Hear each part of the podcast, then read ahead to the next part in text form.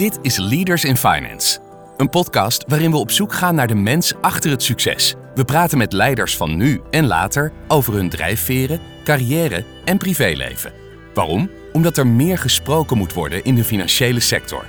We willen de partners van deze podcast hartelijk bedanken voor hun steun. Dat zijn Kayak, EY, Otters Berndsen Executive Search en Roland Berger. Je host is Jeroen Broekema. Welkom bij een extra aflevering van Leaders in Finance. En vandaag zit ik hier met drie gasten direct na het Leaders in Finance AML Nederland evenement.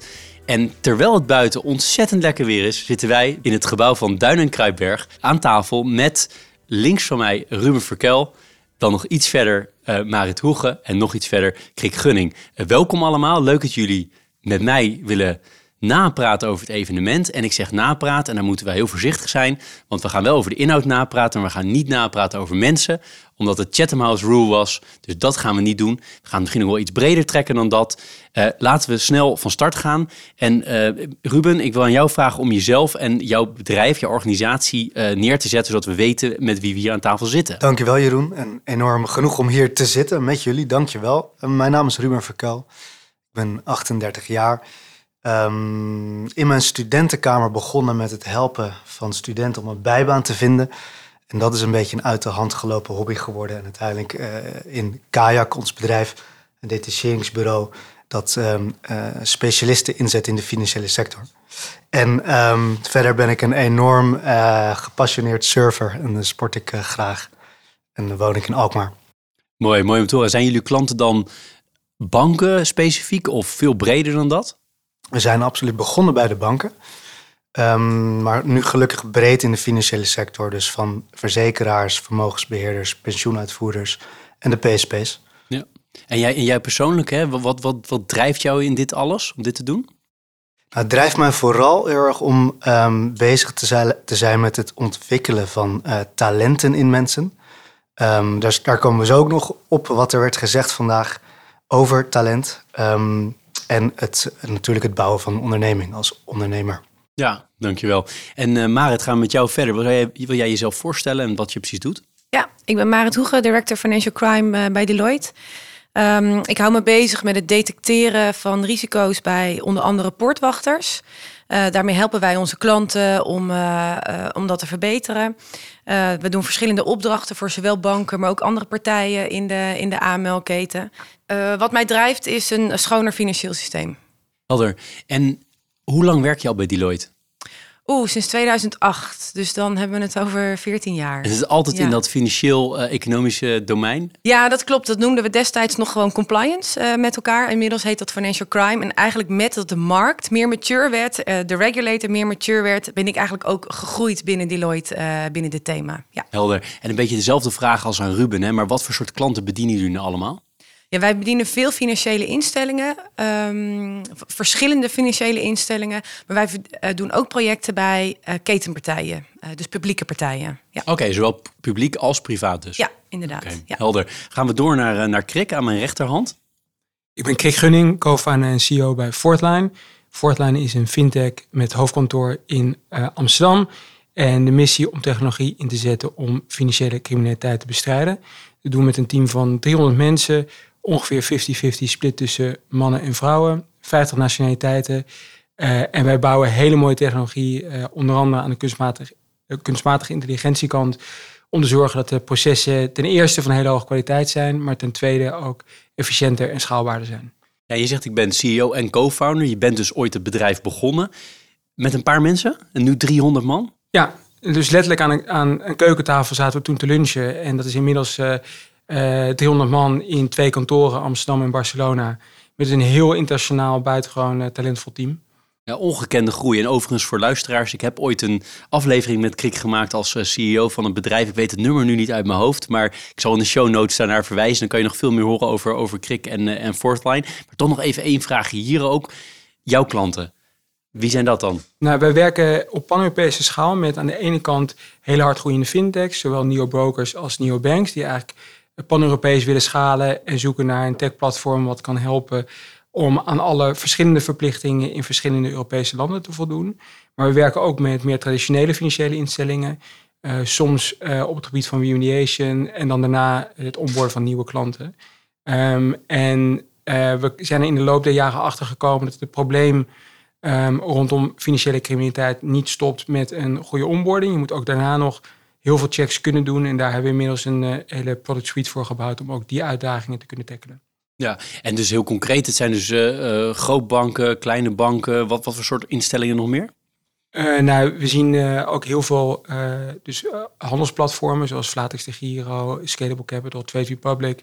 Dat soort partijen werken ook met ons. Juist omdat zij moeten voldoen aan dezelfde strenge wet en regelgeving, maar wel een heel makkelijk proces willen aanbieden aan hun klanten. Helder.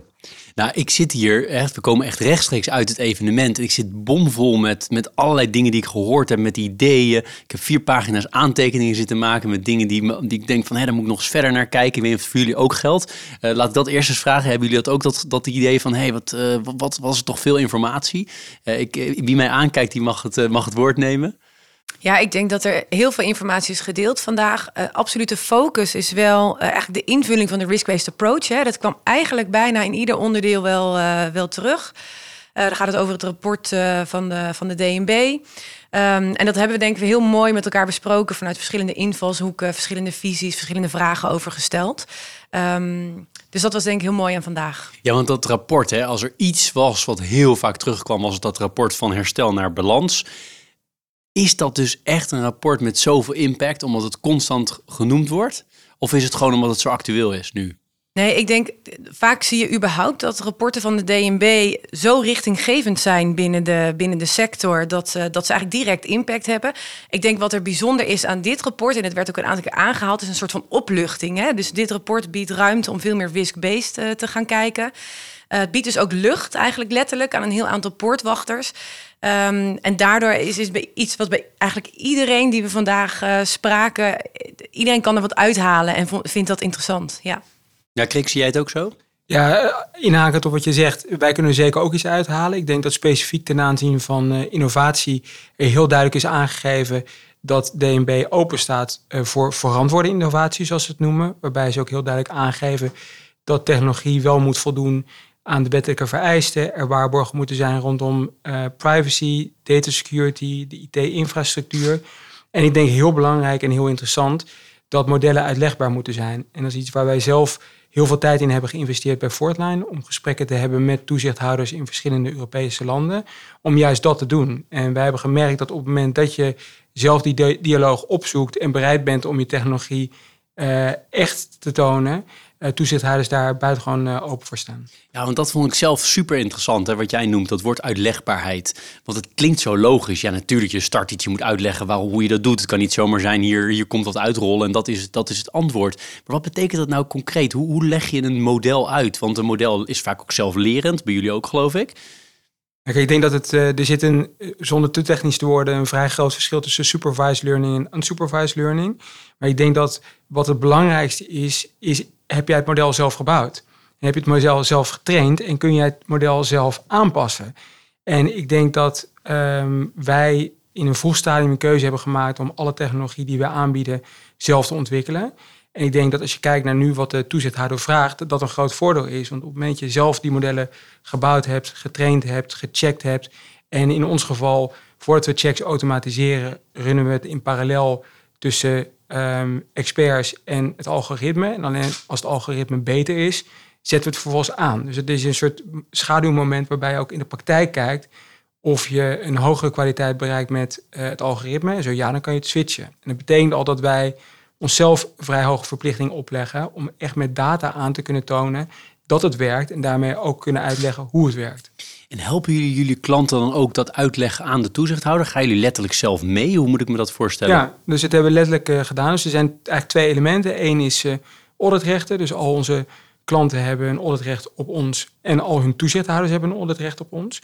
Um, en soms is het dus meer op verzoek van de toezichthouder dat ze dingen toelichten. Um, maar we hebben het zeker ook omgekeerd gedaan uh, bij een, een toezichthouder in het buitenland, waar we met twee verschillende klanten naar de toezichthouder toe zijn gegaan. Uh, om, zoals de Engelsen het zo mooi zeggen, open de kimono en echt te tonen wat er is. En dat werkt heel goed. Nou, mooi, dankjewel. En Ruben, eh, ik had de eer eh, om naast jou te zitten bij het, eh, bij het evenement. Ik zag je ook driftig schrijven, dus volgens mij, ik begon dit blokje met van ik zit vol met nieuwe nou, gedachten. Volgens mij had jij dat ook, hè? Absoluut, gedachten, maar ook vooral inzichten van vandaag. En ehm, door de verschillende sprekers die we hebben gehoord, ook verschillende perspectieven die we hebben gezien. En um, dat, voor mij was dat persoonlijk hè, de, de enorme omvang die inmiddels de, de crypto uh, assets hebben of de, de, de, omzet die daar, het volume die daarin omgaat. Maar ook bijvoorbeeld heel concreet een, uh, een persoon uit het publiek die uh, het KYC-werk doet. En ik zat nog even tijdens de lunch naast hem. Die echt aangeeft van ja, het werk wat ik doe en de focus op laag risico klanten. dat voelt voor mij um, als een enorme verspilling van mijn tijd. En dat kwam ook er overeen met een behoorlijke pittige uitspraak van een van de sprekers dat we hard bezig zijn geweest en zijn met verkwisting van talent. Dus dat, was, uh, dat zijn even een. Dat, maar dat vind ik heel interessant, Ruben, want dat is ook wel de business waar jij in zit, in talent. Hè? Jij bent constant met talent bezig. Dus dat moet eigenlijk pijnlijk zijn voor jou dan. Zeer pijnlijk, maar dat is denk ik pijnlijk voor ons allemaal. Want er werd ook de vraag gesteld door een spreker: um, wat is de betekenis van de poortwachter? Naast dat de poortwachters wij allemaal zijn, uh, naast alle beroeps, uh, beroepen natuurlijk, buiten nog de banken. Maar dat is absoluut pijnlijk. En um, ik denk dat daar dus ook echt een belangrijke omslag nu volgens mij ligt met het nieuwe rapport. En ik, ik merk duidelijk, want ik had de eer om vorig jaar ook aanwezig te zijn, samen met Krik natuurlijk.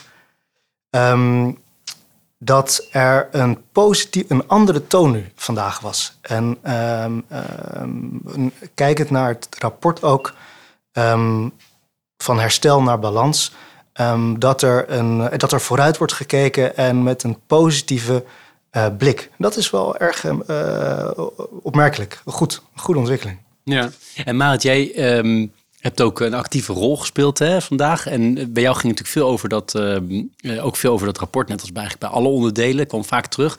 Net in dat stukje uh, eindig je ook met die risk-based approach. Hè. Kan je nog even toelichten voor, voor luisteraars risk-based approach? Hè? Dat was het toch altijd al? En wat is het nou eigenlijk precies? Ja, dus wat er bedoeld wordt met de risk-based approach is dat je eigenlijk daar focust waar de risico's het grootst zijn, waar je ook materieel dus de grootste bijdrage kan leveren. Uh, heeft trouwens een enorme potentie ook om, uh, wat jij Ruben net al aangaf, hè, om verkwisting van talent, of eigenlijk een betere inzet van talent um, te bewerkstelligen. Um, maar het betekent ook, en dat is denk ik nieuw, uh, dat we met elkaar accepteren dat het niet perfect is, de risk-based approach. En dat er dus ook fouten gemaakt worden, dat de dingen doorheen zullen glippen. En ik denk dat dat nieuw is, dat dat expliciet is ehm, vanaf dit moment, of eigenlijk door dit rapport. Uh, en dat dat er dus blijkbaar mag zijn. Dat we het blijkbaar vanaf nu met elkaar accepteren. Ja, en tegelijkertijd zit dat woord herstel ook in die titel. Dus we accepteren het wel, als ik dat goed beluisterd heb, naar de toekomst toe. Maar naar het verleden toe, misschien is het nog wel redelijk punitief, als dat goed Nederlands is. Ja, dus het herstel uh, uh, slaat absoluut bij de meeste banken denk ik op het verleden. Misschien niet uh, voor, voor, iedereen. Maar balans is natuurlijk absoluut uh, het risk-based... wat we in de toekomst veel meer met elkaar willen doen. ja. En wat ik jou verder natuurlijk ook wilde vragen, ook een klein beetje preken voor eigen parochie, maar we hebben natuurlijk samen met, met, met Deloitte een uh, enquête gedaan onder die leiders in de financiële sector, een aparte podcast van gemaakt ook. Die zal ik ook uh, in de show notes opnemen. Maar pak nog, toch nog eens één ding uit die enquête, wat uit het rapport wat eruit gekomen is, waarvan jij zegt, nou, dat vond ik echt wel heel interessant. Ja, ik denk een van de elementen die. Uh, dat is toch wel een stukje samenwerking eigenlijk. Dus vandaag ook heel vaak eigenlijk aan bod gekomen. Hè? Dus enerzijds zien we samenwerking als een van onze grootste uitdagingen nog. Werd vandaag ook wel genoemd. Samenwerking kost bloed, zweet en tranen hè? af en toe. Uh, maar het levert ook veel op. Uh, dus daar moeten we absoluut mee doorgaan. We zouden zelfs veel meer integraal onderdeel moeten maken van, van onze aanpak op witwassen. Um, en tegelijkertijd zijn we ook nog wel zoekende van hebben we dan nu al de juiste partijen? Moet er misschien een nationaal co eh, coördinator witwassen bij? En is het dan zinvol, ja of nee? Daar stonden, ontstonden vandaag denk ik hele mooie discussies over. Maar het zijn ook elementen die in ons rapport terugkomen. Ja. Dit is Leaders in Finance met Jeroen Broekema. En Kreek, waar ik met jou ook heel graag over zou willen hebben, is heel vaak kwam vandaag terug dat tech-oplossingen toch wel heel belangrijk gaan worden om A, de hoeveelheid mensen die hier werken, de, de, de 12 tot 15.000. Ik heb allemaal getallen gehoord, maar in ieder geval heel veel mensen bij die banken. Om te zorgen dat die uh, nou, waardevol werk doen, maar misschien ook wat minder mensen op dit onderwerp hebben. Het lijkt wel alsof dit echt de allergrootste belofte is tegen. En ik snap dat vanuit jouw perspectief, nou ja, dat dat niet onprettig is, want dat leveren jullie. Uh, maar de vraag is eigenlijk, nou, kan je het gaan waarmaken? Okay, ik denk dat uh, gelukkig niet Fortline de enige technologieoplossing is. Dus er zijn meerdere partijen die uh, hier actief zijn. Ik denk wel dat als ik luister naar de problemen waar financiële instellingen tegenaan lopen en hoe structureel het aantal mensen is wat werkzaam is in de handmatige checks, dat daar technologie eigenlijk een positieve rol kan spelen en een aantal van de punten die, die net genoemd worden uh, op kunnen lossen. Dus ik heb dat ook wel eens eerder tegen je verteld, Jeroen. Het is niet zo dat ik geloof dat technologie uh, elke noodzaak voor um, een mens in het proces wegneemt. Sterker nog, dat is helemaal niet zo. Maar als je luistert naar wat eigenlijk ook jullie beiden zeggen, um, betekent het dat je mensen slimmer moet inzetten op zinvoller werk, waar een mens een onderscheid kan maken ten opzichte van de technologie. En gelukkig zijn er hele specifieke punten waar dat zo is. En ik denk dat je dus toe wil naar een mix waarbij je zegt laten we technologie oppakken waar technologie evident beter in is, wat een heel groot deel van de werkzaamheden die als repetitief ervaren worden en die misschien voor de mensen die werkzaam zijn in de sector niet als uitdagend gezien worden, laten we daar technologie voor inzetten. En dan uh, dingen flaggen waar vervolgens een expert naar kan kijken. Dat is en veel leuker en je hebt veel minder mensen nodig en het leidt tot hogere kwaliteit. Ja, nou, mooi verwoord. En wat ik ook heel interessant vind uh, over wat jij tegen mij zei, of wat, wat jij een keer op LinkedIn hebt geschreven, uh, ik weet het niet meer zeker. Maar jij zei van de Nederlandse toezichthouder is eigenlijk een van de weinige toezichthouders, want jij werkt met heel veel verschillende toezichthouders in Europa, die dit nu heel expliciet heeft gemaakt ook allemaal. Ja, dat klopt. En ik denk dat um, daar heel veel behoefte aan was. Dus ik herken uh, wat jij ook zegt, uh, dat er heel veel positiviteit in de zaal was. En dat ge geeft denk ik aan dat mensen niet voorgeschreven willen krijgen wat ze moeten doen, maar wel een bepaalde richting willen krijgen. En die richting is nu gegeven. En in gesprekken met toezichthouders in het buitenland herken ik de punten die in het DNB-rapport expliciet gemaakt zijn. Dus hoe voorkom je discriminatie en hoe kun je de andere punten die ik net ook al noemde um, ondervangen. Dat vinden andere toezichthouders ook belangrijk, maar DNB is degene die nu zwart op wit heeft gezet. Ja. Dus denk jij dat daarmee ook een trend gezet gaat worden door de DNB richting andere toezichthouders in Europa? Nou, ik denk dat, en dat weet jij, ook internationaal gezien wordt veel aandacht besteed aan dit rapport. Bij het evenement wat jij in Brussel hebt georganiseerd, hadden heel veel mensen het ook over dit rapport. Dus het maakt al uh, lawaai in andere landen. En dat betekent per definitie dat heel veel mensen dit met interesse zullen bekijken. Helder. Wil ik nog een keer even een eh, rondje langs eh, de drie velden hier aan tafel maken. Wat zijn verder nog dingen waarvan jullie zeggen dat vond ik heel interessant vandaag? Of breder gezien, dat zijn trends, anders dan wat we nu besproken hebben. Uh, die, nou ja, waarvan jullie zeggen dat dat wordt echt interessant de komende tijd. Ruben of Marit, wie, wie, zal, wie wil er eerst? Nou, wat mij um, absoluut nu weer bezighoudt, en ik kan dat niet loslaten, dat wordt onderbouwd ook door een aantal imposante feiten. Uh, er wordt naar schatting uh, minstens 40 miljard aan middelen wordt witgewassen, als ik dat goed heb begrepen. 80 tot 90 procent wordt. Uh, daar, daar, daar, ligt, um, daar ligt drugs aan de basis. Dus drugsdelict en drugsgebruik natuurlijk. En ik kan dat beeld maar niet loslaten dat we zeggen, je, even bij wijze van spreken, het is verboden om bier te drinken. Vervolgens wordt er een hele grote tent ergens in een weiland uh, neergezet en wordt er enorm veel bier gedronken. Dat gedogen we. Er wordt 40 miljard mee verdiend. Vervolgens ja, moet dat een weg vinden en moet dat ergens witgewassen worden. En daar gaan we ons dan heel erg op richten om de boeven te pakken die dat... Um, er wordt steeds over boeven gesproken, die, die het witwassen. Um, en dat was ook een vraag vandaag die werd gesteld. Um, er mag en er moet misschien meer aandacht komen voor het delict. Uh, en een uh, wat meer morele vraag, en dat zijn niet mijn eigen woorden, mijn inzicht, um, maar we noemen uh, niet waar, van wie het komt. dat zijn de regels vandaag en dat is een goed concept overigens. In wat voor samenleving willen we, willen we leven? En dat is niet voor nu, maar wel iets wat mij echt telkens weer telkens weer naar boven komt. Ja, nee, ik denk dat het ook goed is om elke keer maar onszelf maar weer te herinneren dat, hè, dat de onderliggende crime, de predicate offense of de, de, onderliggende delict, dat dat natuurlijk wel is waar het allemaal begint. En daarna moet het geld witgewassen worden, of, of moet niet, maar is ook heel veel geld dat überhaupt nooit witgewassen wordt natuurlijk. Maar dat, nee, dat kan me helemaal, helemaal voorstellen. En Marit? Ja, ik denk wat ik heel erg interessant vond. Uh, er is gesproken over vertrouwen. Hè? Toen we spraken over wat, wat moeten we nou eigenlijk als eerste gaan doen om die keten effectiever te maken en onze aanpak effectiever te maken. Uh, werd eigenlijk aangegeven, we moeten veel meer vertrouwen bouwen uh, met elkaar. Daar moeten we heel erg aandacht aan besteden. Um, en later werd eigenlijk ook dat weer bevestigd door mensen die, zeiden met een gevoel van angst te hebben geacteerd, zakelijk gezien dan. Hè? Um, en we hebben natuurlijk ook expliciet gesproken over de impact die het heeft bij bestuurders, bij mensen die vervolgd worden. Um, dus daar zat denk ik ook, ook een hele persoonlijke impact uh, vervolgens nog aan. Ja. ja, schrijf je mooi. Ik vond ook een paar momenten ook best wel kippenvel. Dat ik dacht wauw, dat zijn mensen die echt open zeiden dat, dat het best angstig was geweest. Of is, weet ik niet, is of was. Maar nee, helemaal met je eens. Ja, absoluut. Krik?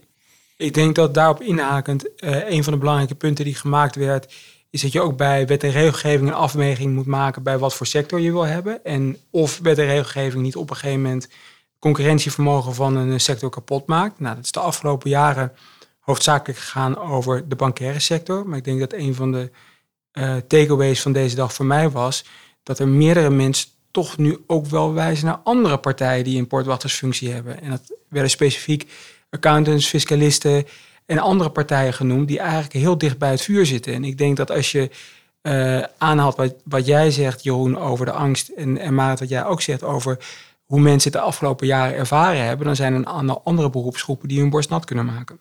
Ja, absoluut. Ik moet ook zeggen dat we best wel wat uh, notarissen en, en andere poortwachters uitnodigen. Tot nu toe nog niet echt veel komen naar dit, naar dit evenement. Maar misschien is dat wel iets voor volgend jaar om daar meer, uh, nog meer aandacht aan te geven. Ja, absoluut het weer voorspellen. Morgen is al moeilijk. Hè? Gisteren was het helemaal niet zo mooi weer. Vandaag was het prachtig weer. Nou, wie, had dat gedacht als je naar de weersvoorspellingen keek? Uh, niet, niet iedereen in ieder geval. Um, maar toch, volgend jaar, dit was weer een hele andere sfeer dan het uh, Leaders in Finance AML-event van vorig jaar. Als we naar volgend jaar kijken, wat, wat denken jullie nou kan je iets noemen waarvan je denkt, ah, dat zou best wel eens die kant verder op kunnen gaan? Nou, als je het vanuit de 150 medewerkers inmiddels die bij Kayak werken en dit soort werkzaamheden verrichten of dit soort het onderzoekswerk, het KYC-werk, het monitoringswerk, dan uh, zie ik volgend jaar graag uh, geïnspireerde mensen die um, zich nuttig voor die nuttig werk doen die intrinsiek gemotiveerd zijn en um, met uh, complexere dossiers bezig zijn. Het hoeft nog niet de comple meest complexe dossiers te zijn, um, um, maar wel daarin meer uitdaging vinden. Is het jouw wens of verwacht je dat het ook gaat gebeuren? Nee, ik verwacht jaar? dat het gaat oh, gebeuren. Gaat gebeuren. En of het volgend jaar daar al staat, misschien een jaartje later, maar we zijn dan een eind op weg. Ja, helder. Ja, wat, wat zou kunnen volgend jaar, als we deze weg met elkaar gaan inzetten, is dat we onze eerste vraagstukken over die risk-based approach heel concreet al uh, op de agenda zouden kunnen zetten. Um, waarschijnlijk is privacy een thema wat, we, wat even goed nog interessant is. Um, een laatste, ja, wellicht ook nog wel, en dat is misschien ook, Kirk, ik ben ook benieuwd hoe jij daar dan naar kijkt, hè, maar uh, de, de inzet van technologie en innovatie betekent ook heel veel hè, binnen poortwachters bijvoorbeeld. Dat betekent eigenlijk dat je, dat je compliance functie eigenlijk andere capabilities moet gaan opbouwen om dat goed uit te voeren. Hetzelfde zie je bij de toezichthouder. Uh, uh, het rapport biedt daar heel veel mogelijkheden toe. Het kan ook zijn dat we daar met elkaar een discussie over gaan hebben. Hoe, hoe zetten we deze verandering in? Hoe ondersteunen we dat goed? en wat is daarvoor nodig? Ja. ja, dat is interessant. Interessante gedachte. Krik? Ja, misschien daarop inhaken. Ik denk dat wat heel interessant gaat worden is naarmate een financiële instelling groter is, is je ook complexer. En dan kunnen we allemaal constateren dat technologie heel veel potentie biedt. Maar dan is de vraag, hoe ga je dat inzetten? En ik denk dat wat dat betreft ik het interessant vind om te kijken wat er de afgelopen jaren in de uh, autosector gebeurd is. Dus Tesla bestaat heel lang. Op een gegeven moment lukt het ze om massaproductie van de Model 3 te doen. Al die tijd zaten alle grote autoproducenten niets te doen, vol in te zetten op diesel en benzine. Op een gegeven moment denken ze, ja, wacht eens eventjes, misschien is deze nieuwe technologie toch wel goed. Als je kijkt naar hoe echt grote concerns het hebben aangepakt, zoals Volkswagen en General Motors, is eigenlijk totaal separate nieuwe productielijnen bouwen. En als ik luister naar de uh, complexiteit van IT-systemen en de beperkte toegankelijkheid van data binnen grote financiële instellingen, dan denk ik dat ze eens een keer daarnaar moeten kijken. Want misschien als je echt het maximale uit technologie wil halen, moet je dus ook een nieuwe productielijn ernaast zetten. Nou, dat is een interessante eh, gedachte. Food for thought. Afrondende van deze korte extra aflevering. Ik vind het leuk om te vragen. Ik noem het altijd fun fact.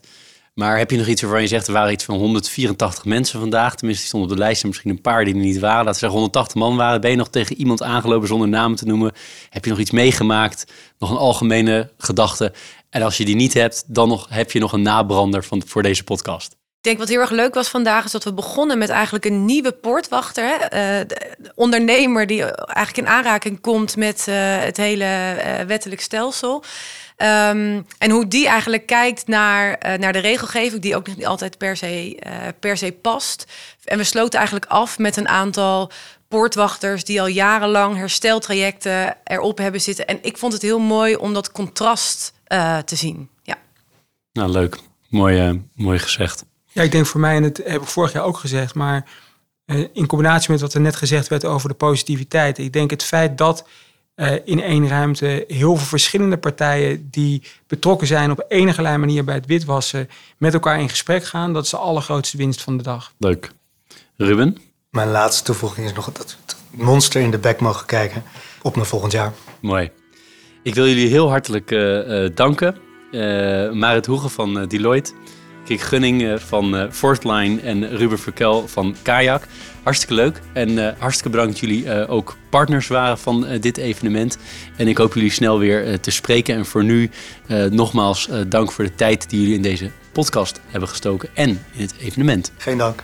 Graag gedaan. Dankjewel Jeroen. Dit was Leaders in Finance. We hopen dat je deze aflevering met veel plezier hebt beluisterd. We stellen je feedback erg op prijs. Wat houdt je bezig en over wie wil je meer horen? Laat het weten via een Apple of Google review. Dat kan ook via de sociale mediakanalen of direct via een e-mail. We kunnen het enorm waarderen als je dat doet. Tot slot danken we onze partners voor hun steun. Dat zijn Kayak, EY, Otters Berndsen Executive Search en Roland Berger. Bedankt voor het luisteren.